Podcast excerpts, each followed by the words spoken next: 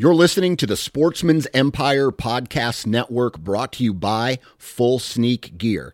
Check out their entire lineup at fullsneakgear.com. Also, be sure to check out our entire stable of podcasts at sportsmansempire.com. Fully Loaded Chew is tobacco free, long cut, in pouches that gives you the same pack, dip, spit, and buzz that you're used to without tobacco. Fully Loaded Chew comes in nine flavors and is made with all food grade ingredients and tobacco free nicotine.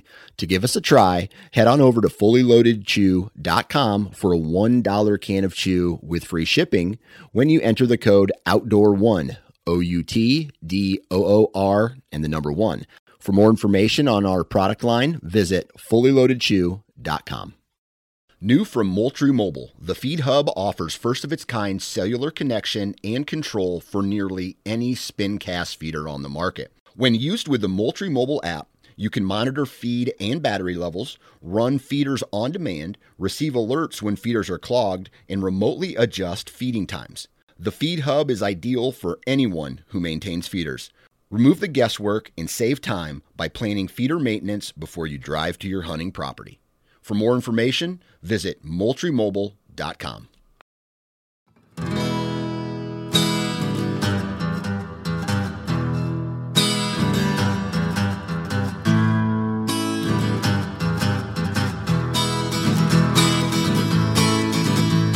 The great state of Ohio is home to some of the best outdoor experiences anywhere in the country.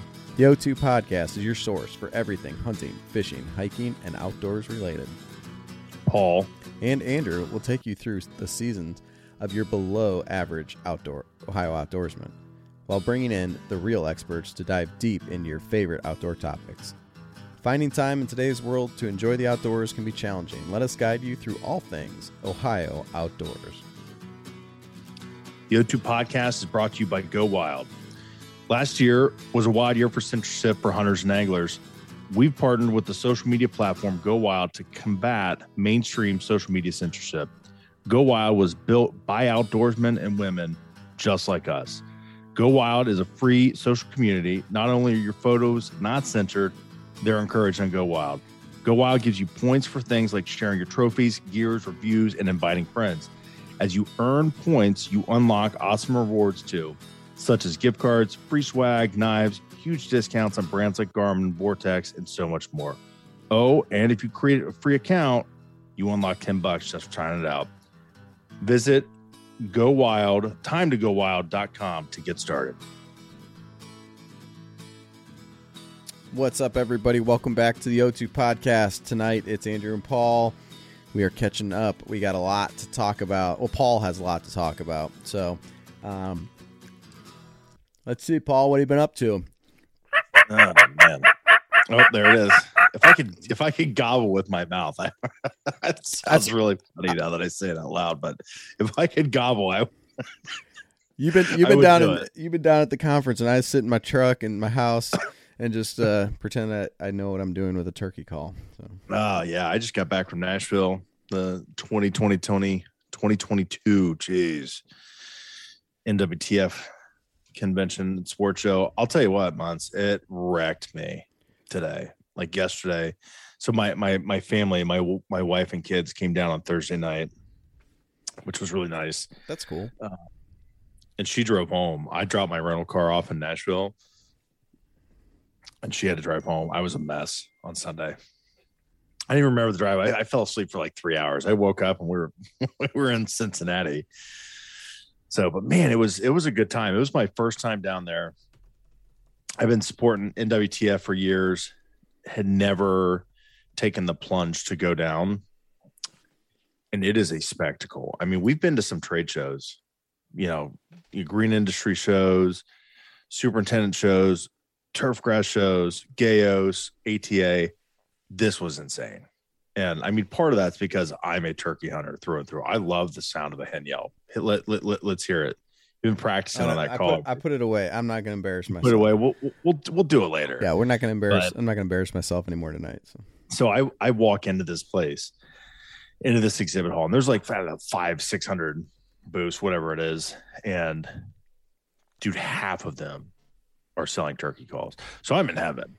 Because some of them are like the big names, you know, you know, Woodhaven and Primos and and um every call maker that that, that you can think of is there. And then there's the guys that that I like that made them in a double wide trailer in the holler in Kentucky and they're selling them. I'm like, hey, let's let's be friends. I bought like these strikers from some dude that just like just like turns them in his garage and they were amazing. I bought I bought two of them. Couldn't resist it. I I have I don't know, probably 15 strikers. I don't need them, but it's my thing. So, but man, there there are turkey yelps and cutting and kikis. Oh, it's beautiful, beautiful sound. So one of the one of the best events, and I I had I had events scheduled for my job from I mean like 7 a.m. until midnight, like three nights in a row, four nights in a row. So I, I didn't have much free time, but the, the few times that I did, I went in and saw uh, I watched the Grand National Calling Competition show, and so the the best one that I got to watch was the gobbling competition. So these guys are using mouth calls and they're gobbling. I mean, it is amazing. So they have like these little cones. They have like a mouth, like a like a mouth call, and they gobble. It is the best thing I've ever seen in my life. One guy comes out dressed like a turkey. So remember my my my bear costume from the from Halloween. How could I forget it? Oh, it was amazing. Uh, he had one of those, and it was a turkey. Like had a fan on, had a beard like on his chest. Oh, it was good. And he was gobbling, walking around, strutting around. So it was really good. I watched some kids, uh, the kids friction uh, section, and man, the, I mean, these kids are like eight, nine, ten years old, and and a girl won it. Um, I think her name's Addie. Good for her. Um, man, they are so good. And, I, am like, it's like an eight year old boy. He's working this box call. And I'm just like, what have I done with my life as a, as a turkey hunter? You know, I'm, I'm 40 years old and this kid is just amazing. Paul, don't worry about you. Now it's time to worry about the girls. Let's get them. Yeah, let's get them exactly. lined up. They've got a bright future for turkey calling. So, but no, it was great, man. I got to meet all my new coworkers. Um, I got to meet people um, that that uh, that I'm going to be working with in the NWTF, the donors to the NWTF, the biologists. I mean, it's just it was just really neat. I got to I, I had a, a very short conversation with Dave Owens. That guy's like turkey hunting royalty, and so I just wrote by, waved at him. He's like, "Ah, come over here," and uh, we we talked for literally like maybe thirty seconds, and then moved on. Scott Ellis, who's coming up, had a nice conversation with him. Cuz Strickland, which I, I sent you that picture. I was in the back of the Mossy Oak Reel some guy was trying to sell me a turkey vest. I was waiting around to talk to Cuz Strickland. That was pretty. That that, was, that, that, that guy was, was super nice. That was funny. Yeah, it was good. You see my big fat bulbousy head in the background. I showed, so. I showed, I showed it to my wife, and I'm like, "Yeah, Paul made this real," and she's like watching it, watching it, watching it, and she, she, I, she, I say he's right there. Like you don't see his big bald head. Like right there. It's right. Oh yeah, there he is. she yeah, was like waiting for you to like come on and be interviewed or something. No, no, no. When I sent you that message, I made the reel. I was in the reel, just no one talked to me. So no, Mossy Oak was cool. It was just a it was a great event, man. Um, if you turkey hunt, if you if you like to turkey hunt, I take the trip. I mean, it's a six hour drive from Central Ohio. Totally worth it. So it was an absolute blast. Nashville's a fun place to be too. So I didn't see any of it. I saw literally none of it. I I, I drove. Well, you missed out, Paul. You missed out. All, all of it. I didn't go downtown. I was inside of the Gaylord Opryland Resort the entire time. There was one day it was like 70 degrees, beautiful sunshine. Didn't step foot outside. Missed all of it. So my kids went down. They had like this. The Opryland Hotel has this like four acre uh, like indoor water park they spent the entire day there. I worked from 6 a.m. until one o'clock in the morning the following day, and they had a blast. So it was good, man. It was it was it was great. I met a ton of people, a lot of guys from Ohio. The NWTF chapter, uh, state chapter, and, and the local bank or the local chapters here in the state are really strong. I mean, we've got a lot of really good volunteers in the state that that uh, that do a ton of work. They put a ton of effort in. I mean, they donated hundred thousand dollars just to buy up, you know, twelve hundred acres, thirteen hundred acres of property in the state. That doesn't happen all the time, and that and that's the state chapter. That's the guys that donate that live in the state of Ohio that donate to the state chapter of the NWTF. Man, that's good work. So real, real proud to be a part of that. Proud to meet those people. So good. Well, that sounds like you had a blast. So let's see. What else? My wife had to talk me off of buying every turkey call that I saw. I mean, I, I, I spent some money. I'm, uh, I'll say it. Really can't help myself. And there was this, there's so there's this call maker, William Lester. He's this like this legend in the trumpet turkey call world. And he had this this turkey call. It was like 500 bucks. And I walked by it like a dozen times and I'm just like staring at it from afar. I didn't want to touch it. And he he like waves me over and he's like, hey, you can you can try these out. I'm like, no, I'm not I'm not touching those because I'm gonna buy three of them and have to walk home because my, my wife's going to leave me in Nashville for spending twelve hundred dollars in turkey calls. So I was going to ask. I was going to ask if you bought a couple of them. So. Oh God, I wanted to so bad, months. They were gorgeous, man. Absolutely gorgeous. And there's like a call making competition that like I could walk. You could walk around and look at the call making or the call makers and uh, like their entries, and then their guys just like they're like duck calls, goose calls, turkey calls, anything you can imagine and then there's a group of callers that just go and like try these calls out. Unbelievable the craftsmanship that these guys have. So I was in heaven, man. Turkey hunting, hog heaven. That's awesome. That's all I got for that. I mean, that was I could talk about it all night if you really want me to. But no, I uh, I'm sure we'll talk more about it. Mm, I, I mean, I didn't talk to you all week, so I knew you were you were in deep. Uh, I got a couple text messages oh, yeah. here and there, but you were yeah. you were in deep, so I figured I'll oh, just let him play. It was great. Yeah. Yep, it was great. Saw Chris Janson in concert. That was pretty cool. That's the buy me a boat guy. Yeah, buy me a boat guy. Big turkey hunter. Super mm. cool guy. So nice. Well, it didn't yeah. nothing exciting in my world. Uh, it rained a lot, and uh, this freeze thawness. Uh, I was going to try to get out shed hunt the one day, but the the ground is just it was a mess. I I don't want to make excuses because I probably could have found some time, but and then work is picking up like insane. So Oh yeah, you're about to get smacked in the face. Yeah. Might this might be the Paul podcast for the next 3 months, but I just get on and drink four four beers for 30 minutes and just talk about turkey hunting. Yeah. I want to listen to that. well, that's it's turkey season. You'll be good. So, um, yeah. No, but realistically, uh, we did have we did have a, a meeting. This isn't really out. Well, it's kind of outdoors related with the all the guys from the Sportsman's Nation network and which is the network our show is on. Correct. No one knew. Dan Johnson's uh, little gig. It's turning into quite the large gig, but that was that was really cool, man. Like it was.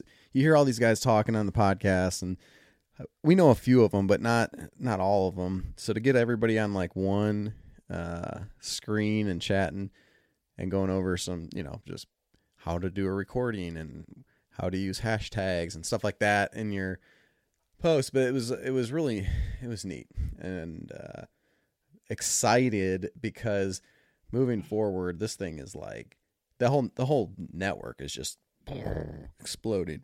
But we will. Uh, hopefully continue to grow with that as we move forward. So today is what Monday, Thursday. We're getting all those guys from the Sports Nation on a Zoom call, and we're doing. We couldn't get them all. We got we have a handful of them. Um, That's so, all right. We got some big personalities coming on to do to do the Zoom roundtable about hunting, wrapping up deer season, future plans. It's going to be cool. It's going to be that's going to be the ultimate BS session. Yeah, the ultimate BS session. So I think it'll be fun. Yeah, yeah, it's going to be. We got some good, good, good personalities coming on that one. So. Um. Besides that, Paul, I don't have a whole lot like in the news world. They we've got we talked about it last time. The the proposals that are being presented to the Ohio Wildlife Council, and we're gonna have more on that in an upcoming show. Um. Yeah so I don't want to try to even dive into that at the moment, but let's see. Yeah, I don't know what um the open season's coming up mid March. Florida turkey hunting, if anyone is interested, I believe starts March fifth. Um, if you get uh, if you get real desperate, go chase some Osceolas down in the state of Florida. That'd be cool. Yeah. So besides that, though, you know, I think uh, well for tonight's episode, we uh, we got to talk to Dr. Timothy McDermott from the Ohio State University, and uh, he's a tick he's the tick dude. So this is the TikTok, not TikTok, but the TikTok. Uh, I had you know just to- talk. just Should we put TikTok on TikTok? See if Uh, it goes. Dan Johnson told me that I need to do TikTok, and I said I don't need that drug in my life. Okay, I got enough other things that take up time. I do not need that. so don't anybody expect that anytime soon. But Tim, Doctor Doctor McDermott is the tick expert. He's got some really good stuff in there. This isn't one of our longer episodes. I think it's only about a half hour discussion with him. So if you, but he covers some really important topics in there, and uh, tries to put some of the myths to sleep uh, on on ticks. This is an ever changing topic, and as you'll hear, we went from having one or two ticks in Ohio to now five, uh, which along with the five comes new Species, five species. five species, right? Um, new diseases and things like that. So it's one of those things to be really cognizant of when you're out in the woods.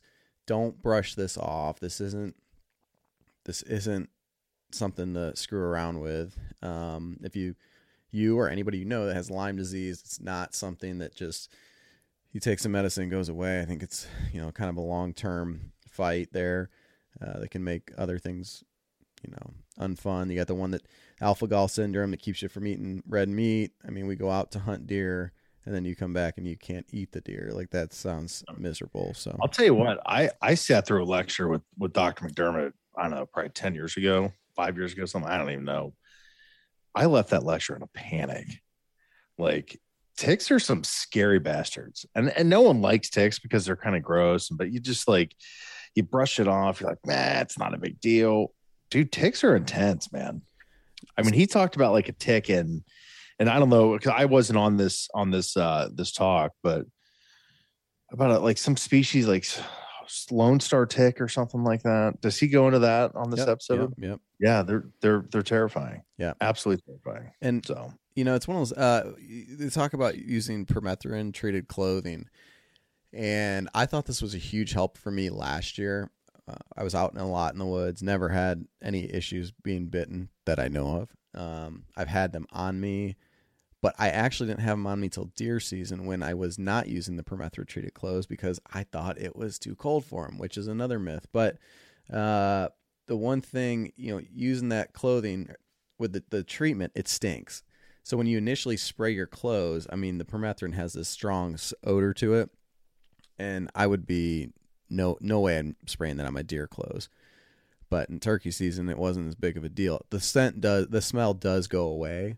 Um, it doesn't take that long. At least the overwhelming smell. Maybe the animals can still smell it, but um, that was something that I think is a huge.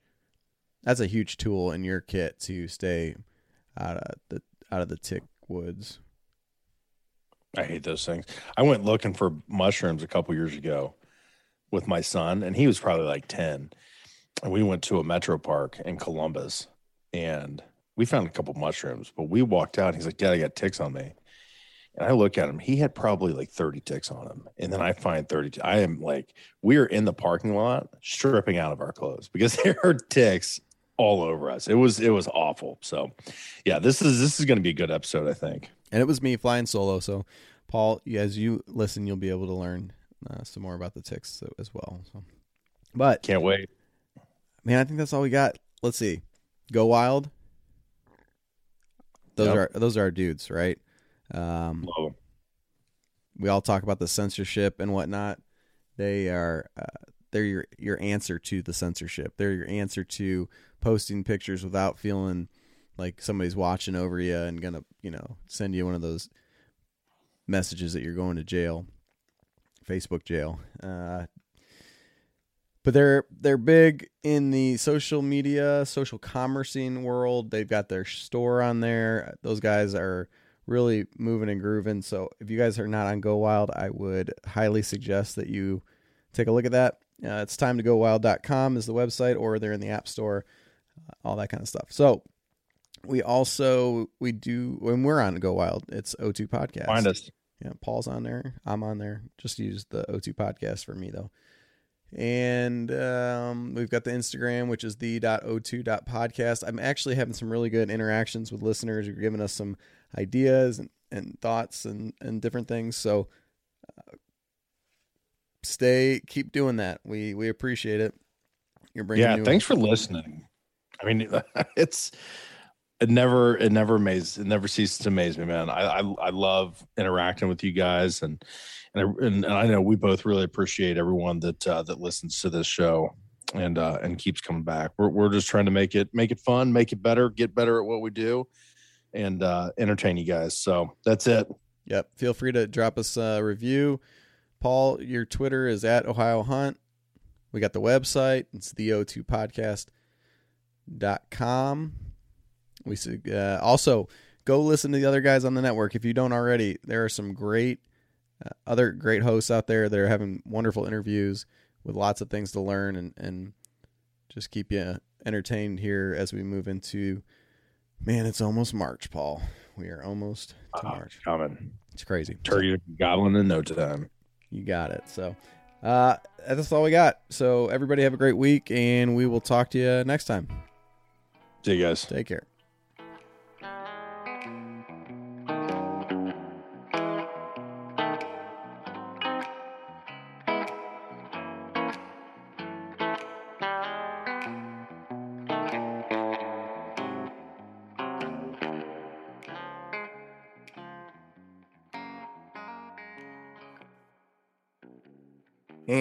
Welcome back, everybody, to the O2 podcast. Today, it's just Andrew. Paul is off on uh, assignment elsewhere, but the uh, we are very honored to have. Uh, is it Doctor?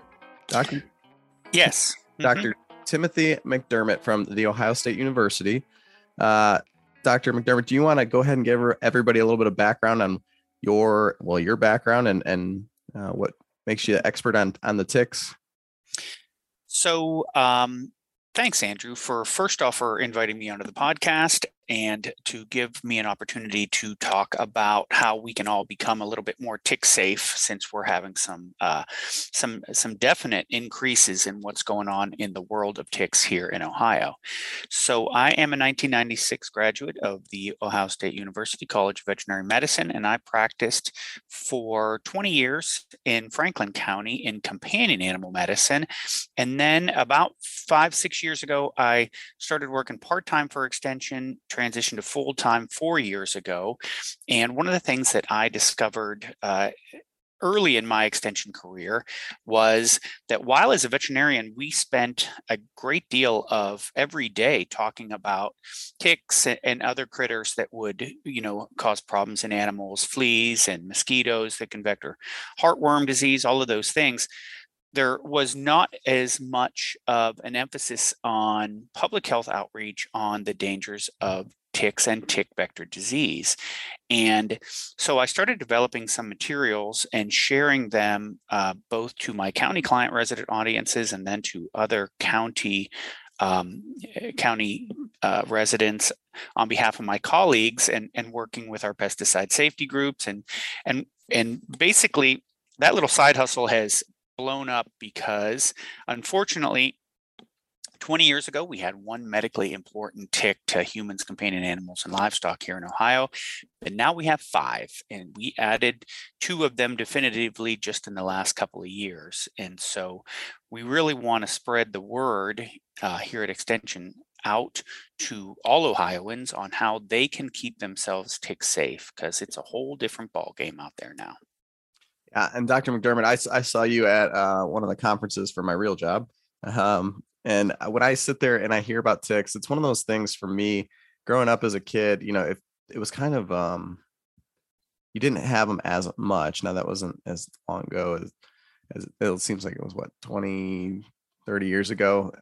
But the, you know, if you got a tick, it was like the end of the world, right? And nobody, I remember going to camp one year and it was like, everybody got this huge talk about ticks and ticks and ticks and now it, it's almost they're a lot more commonplace and i um or maybe it's just being out in the woods more i don't know i don't feel like i feel like they're there a lot more but we're maybe a little bit more aware of them at least for the most part So, but when I get to hear your talk, I'm like, oh, this is great. We have to get more of this content out there because I still think there's a ton of questions. We we kind of have an idea of what they are and that they're going to be around, but it never fails as far as what kind there are, what diseases they transmit, how long they have to be engorged in you, uh, the temperatures that they're active in. There's so many questions I think that people and myths that people have out there, how to remove them. That's a big one, right? Everybody's got a little bit of a different way to remove them, but so that's some, of the stuff that we want to talk about today. Um, I guess the first thing, eh, whenever we have a problem, uh, is, is the identification process, right? We need to figure out what we're fighting. Um, and and it, when I'm out there looking at a lawn or something, it's trying to figure out what weed and then trying to figure out the, the solution to take care of that weed or disease or whatever. So, do you want to give us a quick rundown of some of the, of the five ticks? We don't need to go nearly as in depth as you did in the in the conference, but um, just to be have people have an awareness of which of the five that we have. You bet. Yeah, and and like you, I grew up in the woods, um, and we would get ticks, and they were gross, and and you pulled them off. Um, you know, my wife was telling me that because she grew up with woods behind her house too, her mom would heat up a sewing needle with a lighter and stick it on the end of the tick to kill it, which makes me cringe now because it would actually potentially make everything worse. But uh, the original one that we had here in Ohio going back 20 years or longer, that's when I um, dealt with for the majority of my private practice career was the American dog tick. We still have that tick around. Um, all ticks vector any number of diseases if they're carrying them in there. That could be bacterial, viral, protozoal. They can actually even um, cause an allergic syndrome in some cases, depending on the tick or the host. But the American dog tick is a tick that spends majority of its time in more of an open setting, pasture, meadow, um, even just a backyard lawn, and it's known for vectoring, among other things, Rocky Mountain spotted fever. And then number two tick that came into Ohio, and it was first discovered in Coshocton County in 2010, is the black-legged tick, also known as the deer tick, and that's a that's a real baddie. I, to be honest with you, that one I think is the most worrisome one to me. That is a ready um, vector uh, tick for Lyme disease, which is a devastating multi uh, systemic disease of humans. Um, dogs can get it, horses can get it, and even in rare cases, cats can get it. That is a tick that is a little bit more of a woods preferential tick, and um, it will feed on multiple hosts, but it is best known for being on deer. And then the third tick that we had here in Ohio came just a few years after that, although we don't know exactly when, and that's the Lone Star tick. And the Lone Star tick is uh, sort of like the deer tick, but a more aggressive feeder on multiple species, including humans. It's also a woods preferential tick. That is a tick that um, has a really horrible associated allergy with it. And, and, what that means is, is there are some chemical components in the saliva of the Lone Star tick that have some similarities to carbohydrates and non-primate mammalian muscle. And in the un- fortunate individual that would react negatively to that, you could develop an allergy to non primate mammalian muscle, which means you would potentially be allergic to things like beef or pork or venison or lamb and that is um, that is a real thing. I i know people that have that and they no longer can eat those foods um, without having uh, allergy symptoms sometimes severe. So that is a tick that can cause a bacon cheeseburger allergy which is horrible to me uh, as that is my very favorite food of them all. So then in 2020, um, we got word of a tick that has been marching its way this way. Uh, it's not an invasive; it's just expanded its host range, and and that's what we're seeing with a lot of these ticks is they're expanding their host ranges, and that's why we have them here. And and you know that is driven by any number of things: animal migrations, climate change, um, animal species numbers animals having a closer interaction with humans because of uh, various habitat changes. But the Gulf Coast tick has been working its way up from its normal habitat, the Gulf Coast, and then it uh, kind of has been marching up the Mississippi River and then the Ohio River. And it's been seen here in the past, but we had definitively found established colonies, mostly in the uh, counties around Cincinnati. And so that was sort of 2020, 2021 when that happened. and we'll look for that to expand further. Um, that is a tick that does vector diseases to humans, companion companion animals, and livestock. Um, and it is a tick that does a little better, sort of like the American dog tick, in terms of being able to withstand a little bit more heat and a little bit more sunlight eh, so it can go into a little bit more open habitat. Then the number five tick that we recently found, and that was a colleague of mine at Ohio State, Risa Pesapane, she was in a grant funded program where she was getting ticks that had been taken off of rescue dogs throughout the state that were sent to her for identification. And mm-hmm. one of the ticks that came off of a dog from Gallia County was definitively identified as the Asian longhorn tick. So, the history of that tick is it's a true invasive. It is from East Asia and it was first found in, I guess, first definitively found in 2017 on a farm in New Jersey. And they don't know how it got to that farm. Um, and from that point, it has spread pretty vigorously. It is now in multiple states. I want to say 17 states now. Uh, it was found first in Gallia County, and uh, it's been found in a couple other counties in Ohio. And so that's a real worry, some tick for us because we we we find that with all the ticks that I talked about, we find new things all the time, and we are not where we need to be in terms of research for ticks, but we're changing that, and we're doing more research and collecting more data, because what we're finding is that each of these ticks don't have um, it's it's not the same across all the, the, way. Like the original thought was that you had at least 24 hours to get a tick off of you if it has if it's carrying a disease and it embeds in you and starts feeding and that's based on data collected regarding lyme disease from black-legged ticks but what we're finding with all these ticks is that's not true for all diseases, all tick species, or even in the life stages of the various ticks. And there could be much faster disease transmission depending on any of those variables. And so what we're what we're doing research on now, and we're finding some worrisome results, is what can the East what can the Asian longhorn tick vector over here? Because in its native host range, it can vector some pretty miserable stuff.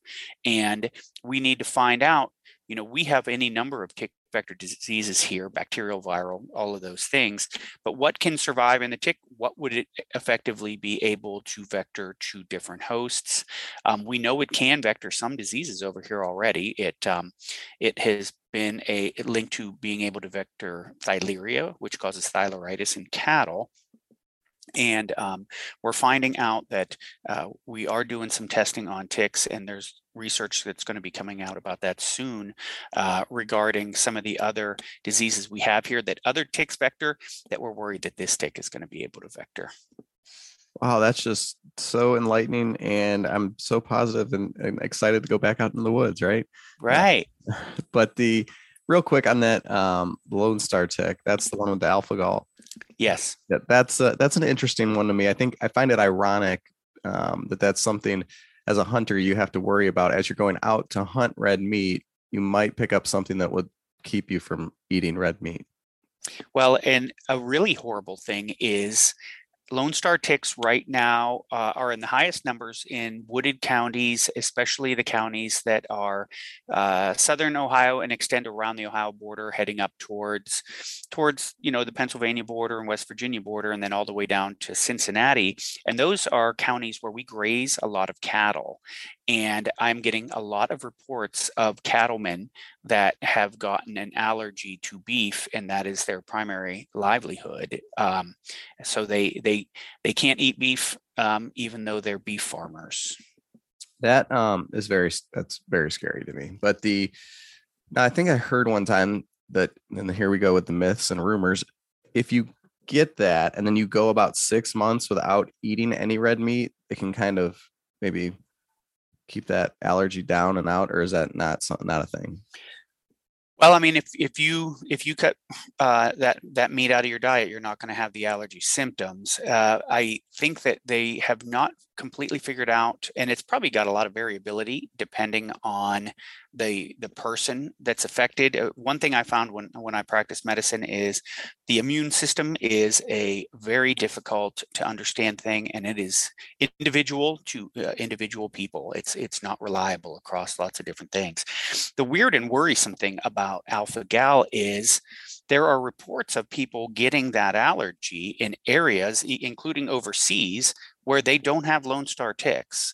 And so the thought is there might be um, other ticks that can um, induce that allergy depending on how a host would react to uh, a tick embedding in them and feeding. Is it is it I know we're talking about ticks, but is it something that maybe mosquitoes or another type of, you know, vector insect could could spread as well?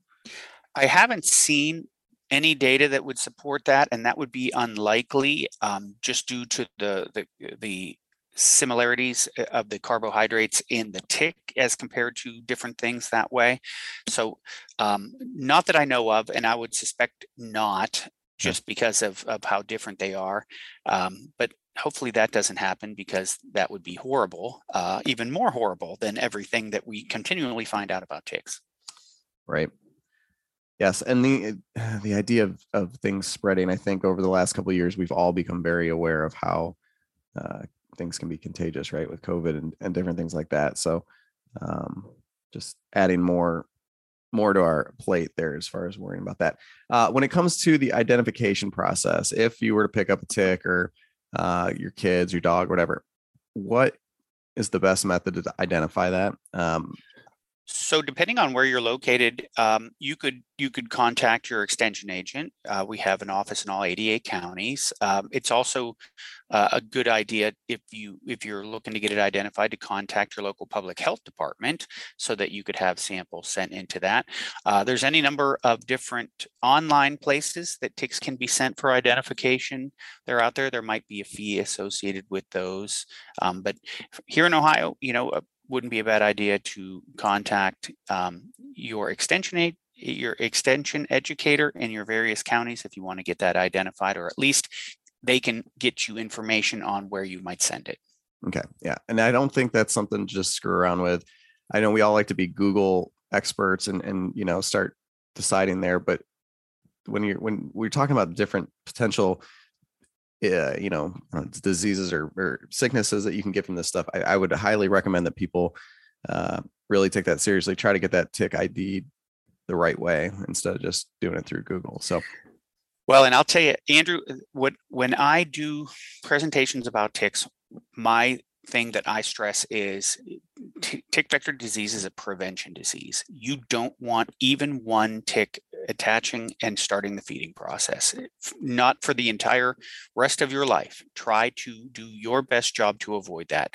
Permethrin treated clothing, um, appropriate use of repellents, um, making sure that you understand that you can encounter a tick in any habitat just about any day of the year and um, and making sure that you do you know really thorough tick checks you're doing long pants when you're outside you are um, eh, light colors are best so you can see them on you and make sure that when you come in from outside you you're doing that tick check and even you know toss the clothes in the dryer um, and just all the little things that you can do in order to collectively get to a point where you are not going to get any ticks biting you and attaching onto you because um, we we just don't want to have the risk of somebody actually getting a tick vector disease because diagnosis can be challenging, treatment can be um, challenging, uh, and the effects of some of these diseases can be devastating.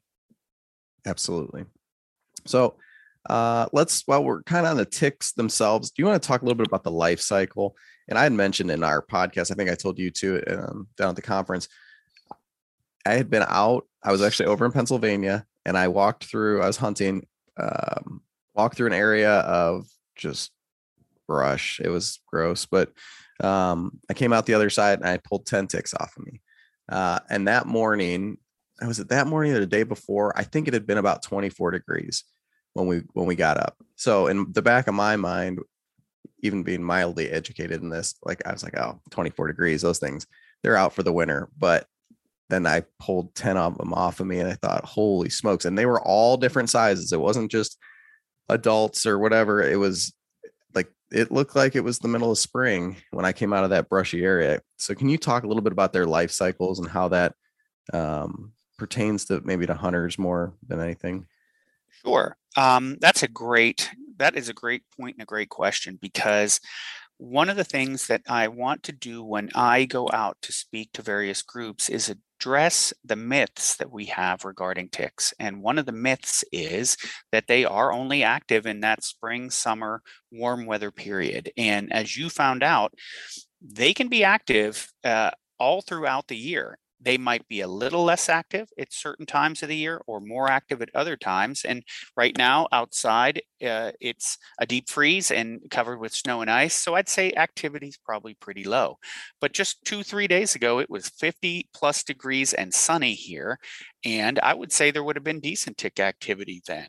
So we realize that ticks are active all year long. And when we look at how they move through their life cycle from the egg stage to a larval stage to nymphal to adult to laying eggs, they will go through a two or even up to a three year life cycle and that means that they're not going to be you know trying to go through that life cycle maturation really really rapidly and in fact if conditions are not right for them to feed or or you know to continue uh, maturing they will um, they can go without feeding for a long time they can stay dormant uh, or hypobiotic for quite a bit of time uh, to then emerge and start the feeding process. That's that's uh yeah. That's uh that that was very surprising to me when i was out there and, and saw that so that was uh yeah so as, as we're talking about being out in the woods, well, we're coming up here. Turkey season is going to start in April 23rd, and the weather will be nice. And I'm looking here at the Ohio Ohio Line fact sheet. You know, some things that you can do to uh, prevent ticks from being a problem. You know, avoid tall grass and stay on the path. Well, that's the exact opposite of what we do when it comes to trying to find turkeys. So, um, what are some things that you were talking? I know you mentioned a little bit earlier as far as the prevention and trying to keep the ticks from even getting on you to begin with. You mentioned the permethrin treated clothes and lighter colors and that kind of stuff. Can we just go over that again? You bet. So when I talk about permethrin treated clothing, um, permethrin is a insecticide slash acaricide that bonds very well with fabric if you use permethrin labeled for fabric. And that's very, very important. Whenever we talk about any kind of pesticide, you need to read, understand, and follow the label. The label is the law. So you get permethrin treated clothing, you can either self treat or you can purchase it. You'll find that if you need to get some permethrin treated clothing, just about any outfitter is going to sell that to you. Um, United States military uniforms have been permethrin treated for years. It bonds with fabric pretty well to the point where you can get multiple wearings and washings out of it before it would need to be treated again. In fact, uh, if you were to purchase it from a company, it probably has a recommended number of washings that would be on there. You can also self treat. They you know, they sell permethrin that is for use to be applied to fabric. And if you go online, you'll see any number of different things that will describe that process to you. And I like long pants. Um, they uh, ideally, you could even tape the um, seams where it's uh, down meet your boots so you don't have anybody crawling up in there but the the idea is as soon as the ticks uh, try to attach through their questing behavior and, and that's how they hunt questing is they hold with their two back pair of legs and, and then they're reaching kind of and trying to sense and grab prey as they go back with their front two pair of legs, um, which is just as a little segue. The, the reason they do that is they're actually closer, they're in closer to arachnids than um, you know that's the that's where they are in terms of their morphology. They are um, they are eight-legged in their adult and their in their nymphal forms, and then you want to pair that with repellents for your skin. Now, there's a whole bunch of different repellents that are out there. And again, you have to be a label reader to figure out which one is going to be the best for your situation because some have restrictions on what age they can be applied to. Some are mixed with sunscreens. Um, some might have uh, labeled where they can be, you know, applied every two hours or four hours or six hours or something like that. But that is um, that is for your skin. So the permethrin treatment is for the fabrics, repellents are for your skin. And then, like I said, light colors work best to try to see them so you can get them off if they're persistent. Although that can be tricky because if you look at how small the um, nymphal forms of these ticks are, they are very, very tiny, but they can still attach, feed, and vector disease. And then you want to um, make sure that you address any of your companion animals that might be out there with you, which is uh, working with your vet to figure out what the best product is that fits in your budget that has efficacy against ticks. And there's lots of good choices out there for that.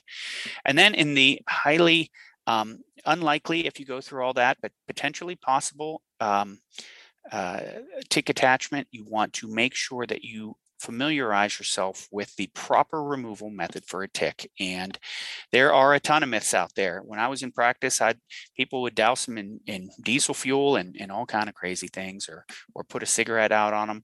Uh, that's more likely to make it worse, actually, because then that tick would probably express its gut contents into you. Um, which, if it's carrying any disease, then you just made it a little bit more likely that you're going to contract that. The proper removal method would be to take either like a pointy tweezers or what is really great are these tick removal tools that are out there that are inexpensive. You need to get the entire tick out, which means you're going to take your tweezers or your tick tool, you got to get all the way down to where pooch the skin down a little bit, grasp it at the head, and gently but firmly pull straight up because you want to get the entirety of that tick out. You'll commonly find that it'll come with what looks like a big chunk of your skin, but but that's probably the glue plug that it used to try to make sure it stays embedded in you for the seven to ten or longer time feeding period that the tick's on there. Then wash the site, wash your hands, save that tick. Um, for identification. Uh, and um, and then you cross your fingers.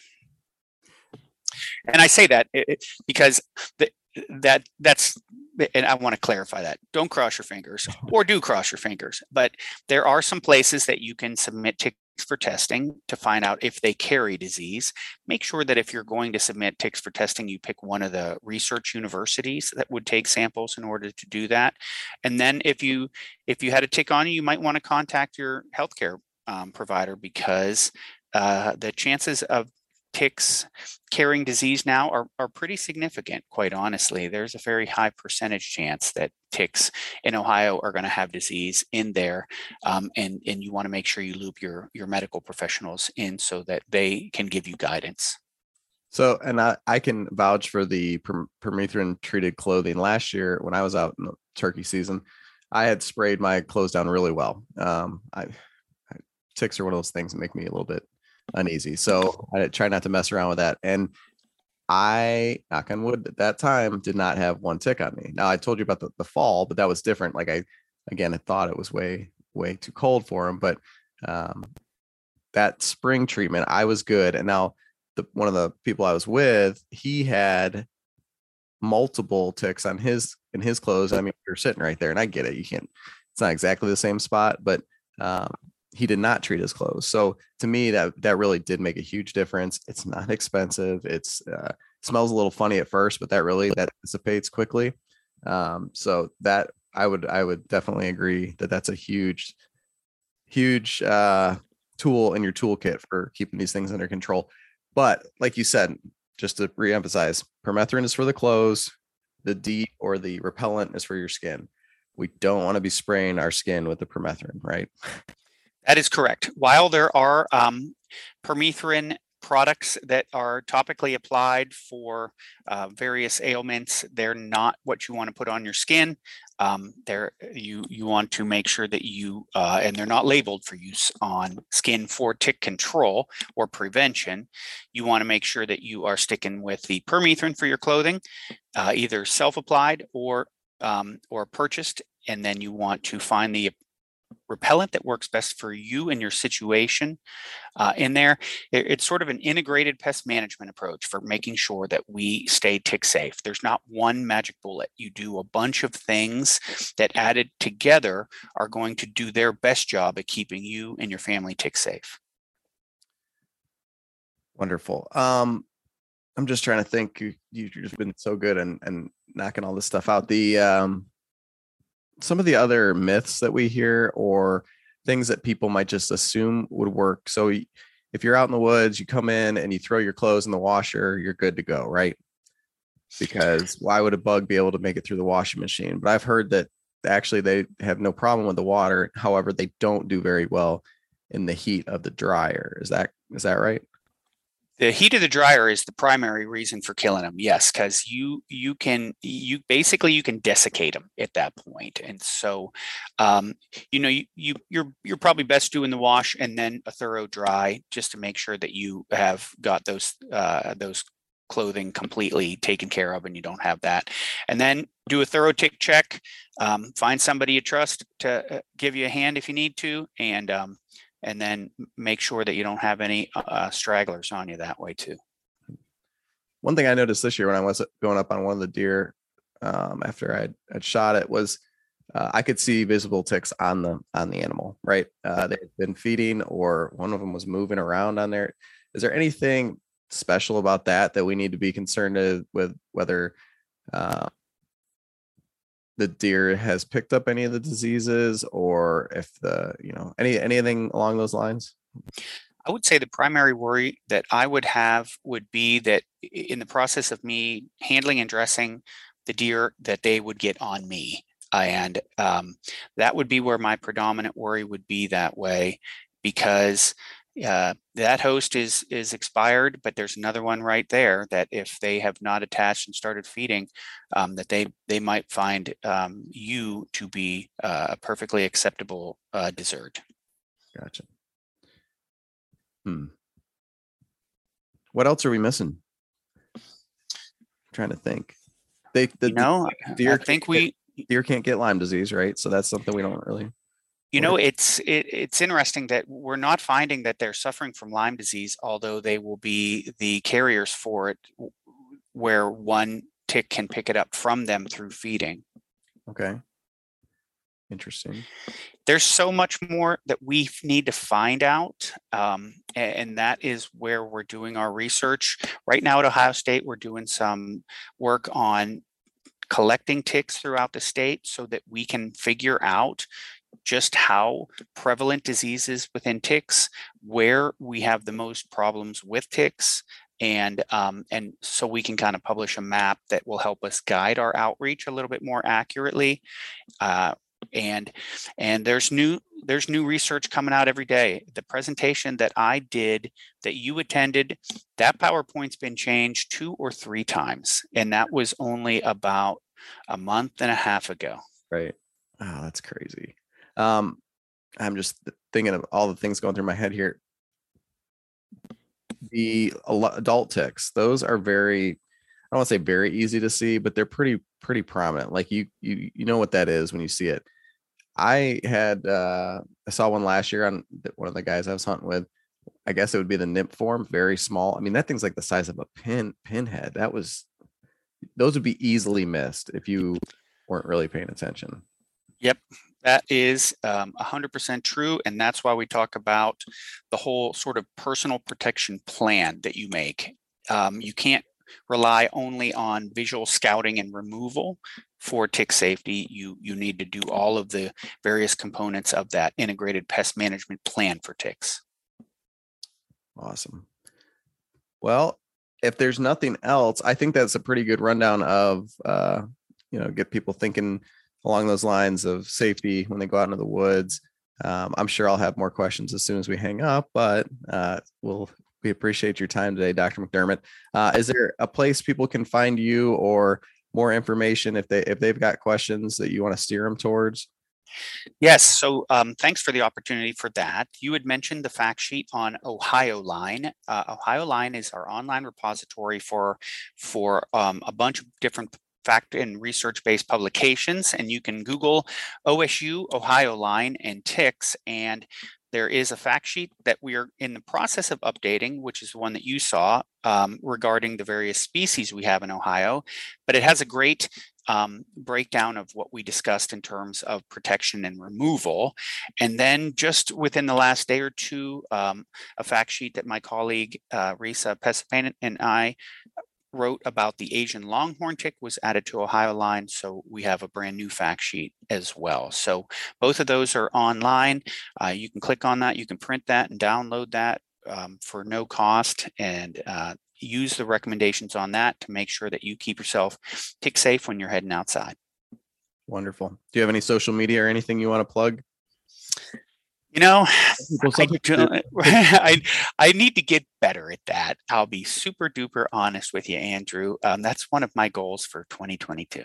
That's all right. If you don't, I don't blame you. So uh, try to do as little of that as possible. But, anyways, Dr. McDermott, appreciate it. Uh, take care. Have a uh, be safe out there with the weather, and and uh, we'll talk to you soon. All right, you as well, Andrew. It was a pleasure.